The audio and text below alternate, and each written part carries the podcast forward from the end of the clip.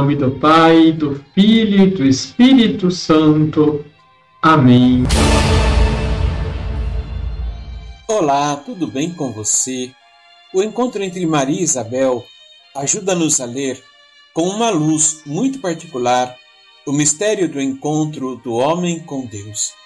Um encontro que não acontece com prodígios espetaculares, mas antes no sinal de fé e da caridade. Com efeito, Maria é bem-aventurada, porque acreditou. O encontro com Deus é fruto da fé.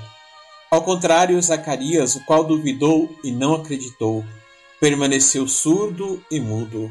Para crescer na fé durante longo silêncio, sem fé, permanece-se inevitavelmente surdos à voz confortadora de Deus, incapazes de pronunciar palavras de consolação e de esperança para os nossos irmãos. O evento do nascimento de Jesus começou assim, com um simples gesto de caridade.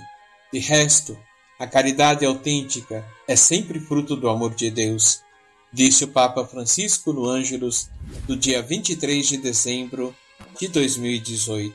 Deixe o seu like, compartilhe. Liturgia, Liturgia diária. diária. Depois que soubera da gravidez de Isabel pelo anjo, Maria parte imediatamente ao seu encontro para servi-la. Lucas capítulo 1, versículos de 39 a 45, começa a narrativa assim: Naqueles dias Maria partiu para a região montanhosa, dirigindo-se apressadamente a uma cidade da Judéia.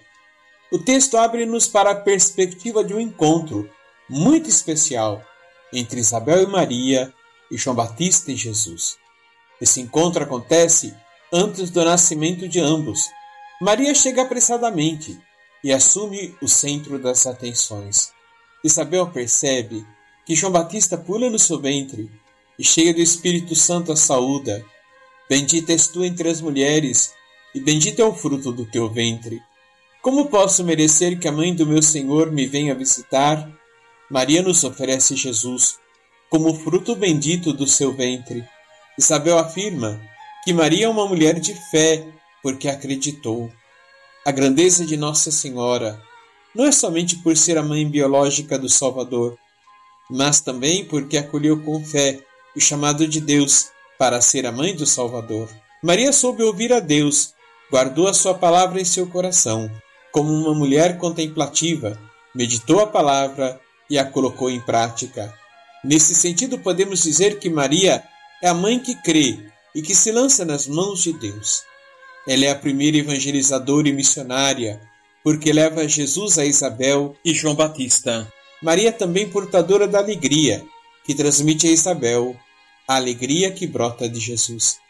Maria foi a primeira a ouvir o convite de Deus.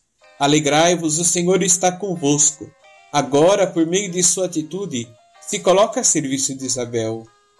Estamos bem próximos do Natal do Senhor somos convidados a anunciar Jesus aos nossos familiares e amigos com alegria. Vamos rezar? Senhor, vos queremos levar àqueles que ainda não vos conhecem e, por não vos conhecerem, não podem sentir o vosso amor.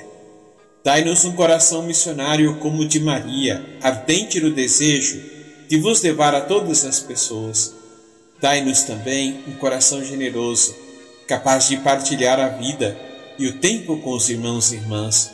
Assim seja. Abençoe-vos o Deus Todo-Poderoso, Pai, Filho e Espírito Santo. Amém.